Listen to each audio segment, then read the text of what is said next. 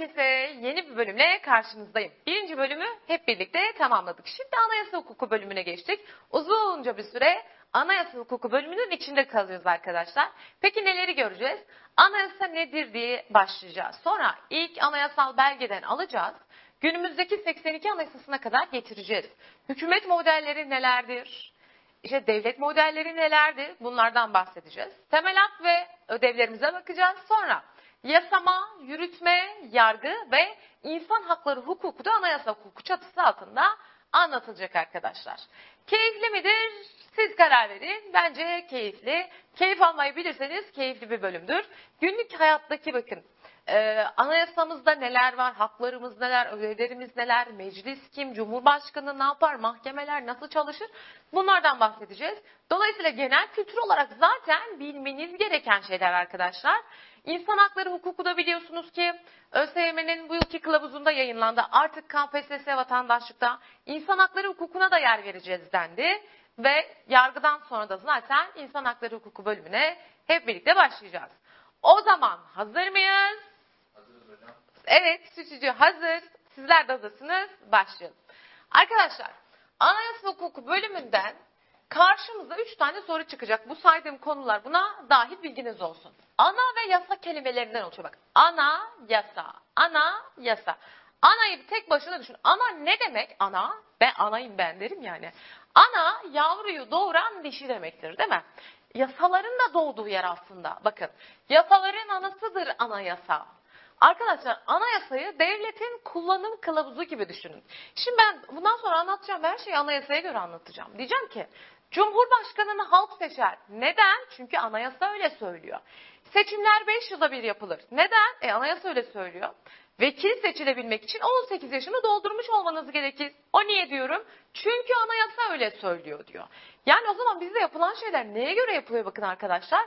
Anayasaya göre yapılıyor aslında. Anayasa bana şöyle bir tanım verir. Der ki, bak ne dedik? Ana dedik değil mi? Devletin şeklini, yapısını, organlarını, organları dediğine devletin yasama, yürütme ve yargı organları. Bir daha başa dönüyorum. Devletin şeklini, yapısını, organlarını, organlarının birbirleriyle olan ilişkilerini düzenleyen, kişilerin temel hak ve hürriyetlerini, anayasal güven şey, temel hak ve hürriyetlerini güvence altına alan temelli metne biz ne diyoruz arkadaşlar? Anayasa diyoruz. Bununla ilgili kısımları inceleyen hukuk dalı da anayasa hukuku dalı olarak karşımıza çıkıyor.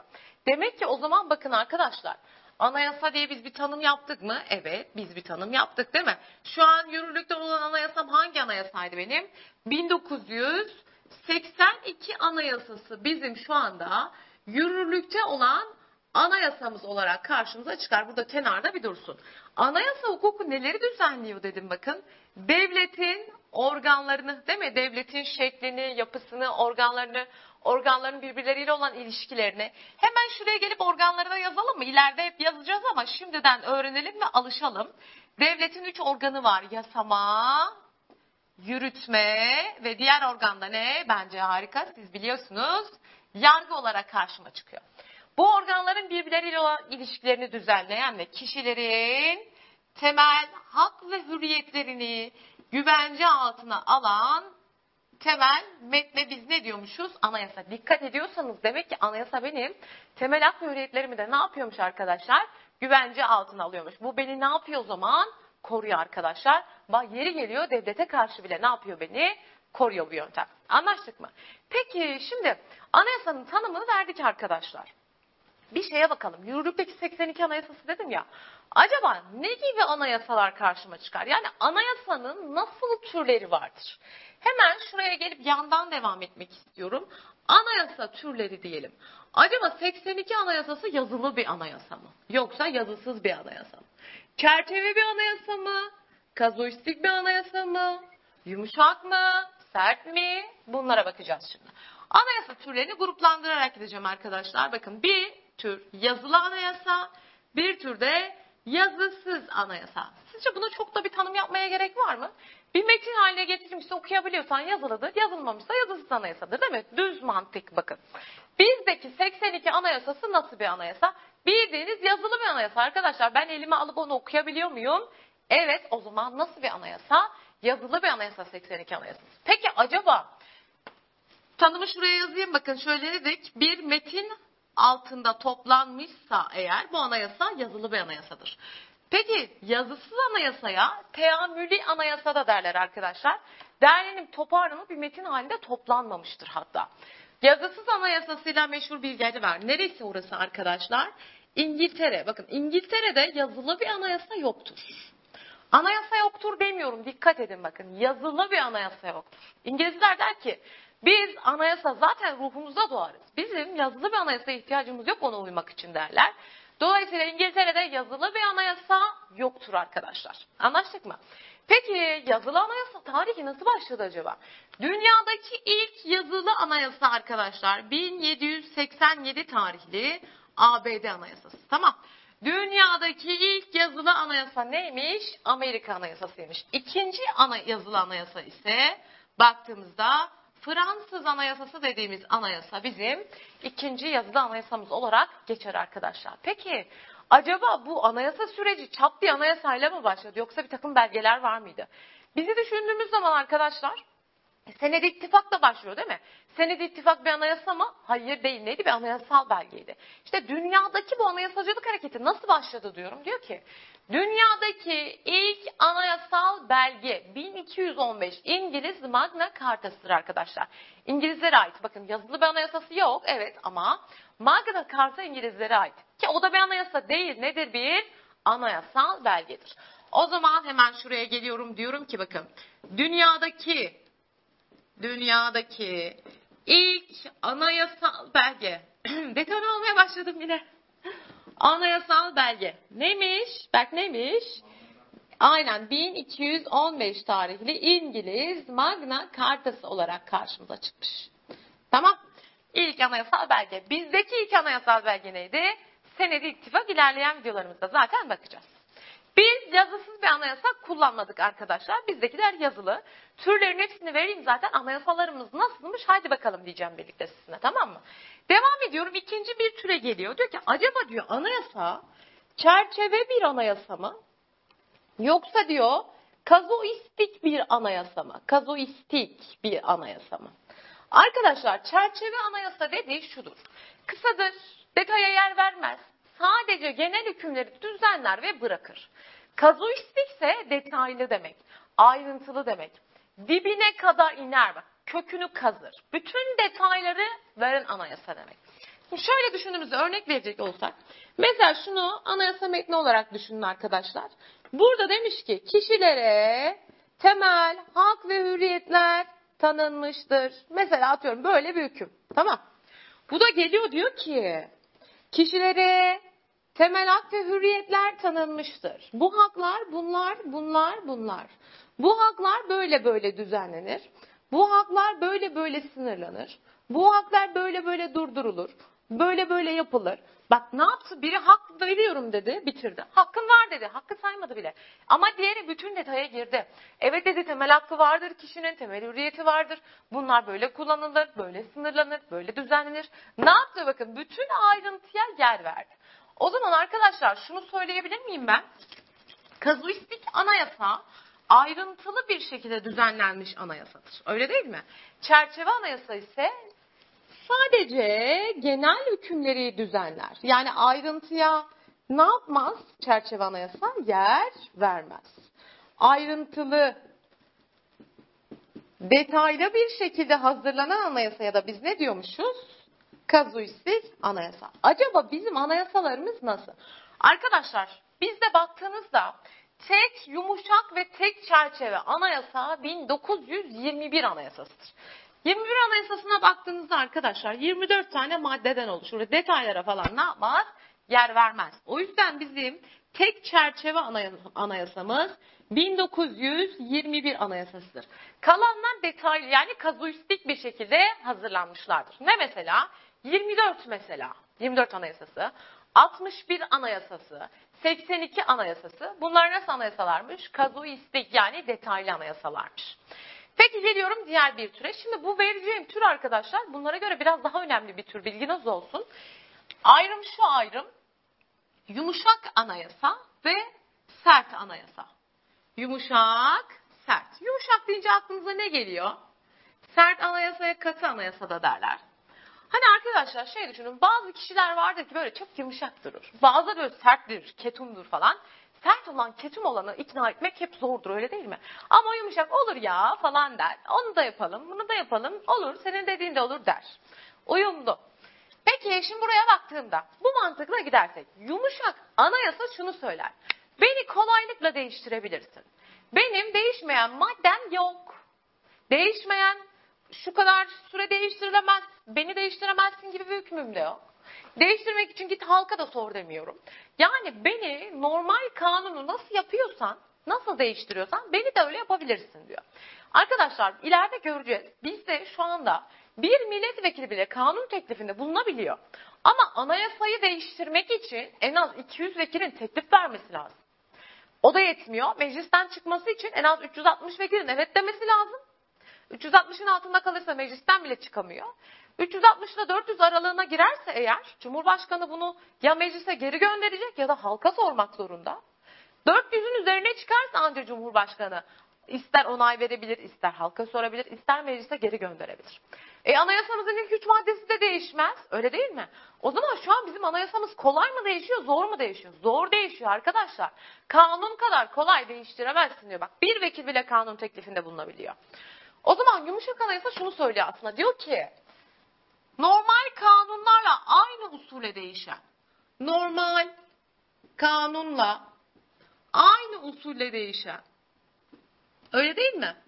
Yani bir vekil bile teklif ediyor diyorum ya kanunu. Bunda da öyle ekstra bir çoğunluk aramayacaksın. Ama bizim için katı anayasa yani sert anayasanın özelliklerini şimdi sayacağım. Soru olarak da karşımıza çıkarsa bu çıkıyor arkadaşlar. Aşağıdakilerden hangisi bir anayasayı sert yapan özelliklerden biri değildir diye soruluyor. Şimdi geliyorum. Bir anayasaya sert anayasa diyebilmem için acaba neler gerekiyor? Bir kere ne dedim arkadaşlar? Kolay kolay değişmeyecek öyle değil mi? Normal kanunlardan normal kanunlardan farklı usulle değişen normal kanunlardan farklı usullerle değişen bir anayasa olması lazım. Değiştirilmesi için değiştirilmesi için nitelikli çoğunluk aranması. Nitelikli çoğunluk aranması. E söylemedi mi? Bak bir vekil bile kanun teklif ederken anayasayı değiştirmek için en az 200 vekil teklif edecek dedim. 360 lazım dedim. 400 dedim. Detayları da göreceğiz. Bunları söylüyor aslında. Halk oylaması usulüne yer veren, yani değiştirmek istiyorsan halka da soracaksın diyorsa, değiştirmeyi ne kadar zorlaştırıyorsa aslında o kadar serttir o anayasa. O zaman diyeceğim ki halk oylaması usulüne yer veren, halk oylaması usulüne yer veren bir anayasa. Özel görüşülme usulleri olan anayasa. Yani yine bak farklı normal kanunlardan. Mesela arkadaşlar bizde hep hani şey duyuyoruz ya. Kabul edenler etmeyenler kabul edilmiştir. Anayasayı böyle değiştiremezsin. Öyle kolay değil diyor. Anayasa değişiklikleri ivedilikle görüşülemez. Yani aceleye getirilemez. İki kere görüşülür. iki görüşme arasında 48 saatlik serinleme süresi vardır. Bunları göreceğiz. Zor zor diyor. Sen bizim anayasayı zor değiştirirsin biraz diyor. Bunu söylüyor. Başka ne söyleyebilirim? Değiştirilemeyen maddelere yer veren. Değiştirilemeyen maddelere yer veren. E peki bizim anayasamızda değişmez madde var mı? E tabii ki var. Kaçıncı maddesi değişmez? Daha doğrusu kaç maddesi değişmez? İlk üç maddesi değişmez, değiştirilmesi teklif dahi edilemez. O zaman bak bu da sert olduğunu gösteriyor arkadaşlar.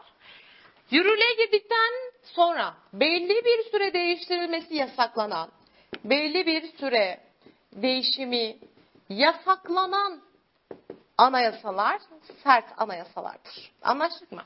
Yumuşak normal kanunlar kadar kolay değişiyor, sert zor değişiyor. Şimdi arkadaşlar bizim şu anayasalara bir bakalım. Bakın bizim özellikle de dedim ya 21 anayasası tek çerçeve anayasamızdı ya. Aynı zamanda tek yumuşak olan anayasamız da yine 1921 anayasasıdır. O zaman şöyle söyleyebilir miyim? Türkiye Cumhuriyeti'ne baktığımızda arkadaşlar tek yumuşak ve çerçeve anayasa 1921 anayasasıdır. Çıkmış sınav sorusudur bilginiz olsun. Peki şimdi çerçeve anladık. Yumuşak anladık da niye çerçeve ve yumuşak yapmışlar bunu? Arkadaşlar şimdi baktığınız zaman 21 döneminde konuşacağız zaten bunları ama kısaca bahsedelim burada. Biz savaş içindeyiz öyle değil mi? Amaç zaten orada bir şeyleri değiştirmek. Şimdi ben savaşın içinde oturup zaten detaylı bir anayasa hazırlayamam, yetiştiremem de. E, bir de değişmez maddelere yer verip kendimi niye zorlayayım? O yüzden tek yumuşak ve çerçeve anayasamız 1921 anayasamızdır. Hemen şuraya geliyorum. Bakın bunu bir kere daha yazıyorum. Hatta yıldızlıyorum. Kırmızıyla yazıyorum. 1921 Anayasası neymiş arkadaşlar? Bir arada veriyorum. Tek yumuşak ve tek çerçeve anayasa olarak karşımıza çıkmış bizim. Bu ifadeyi asla unutmuyoruz. 21'in önemli özelliklerinden biridir. Peki geliyorum alta. Peki acaba diyor 24 nasıl? 1961 nasıl? 1982 nasıl? Hemen bak birer tane özelliğinden nasıl olduğunu siz bulacaksınız tamam Ben vereceğim şimdi. Dinlemeyin öyle sadece kafaları çalıştırın. Arkadaşlar 24 Anayasası'nın birinci maddesi değişmez. 61 Anayasası'nın birinci maddesi değişmez. 82 Anayasası'nın birinci, ikinci, üçüncü maddeleri değişmez. Değiş, değiştirilmesi teklif dahi edilemez. O zaman bu anayasalar nasıl anayasa? Hemen geliyorum özelliklerine bakıyorum.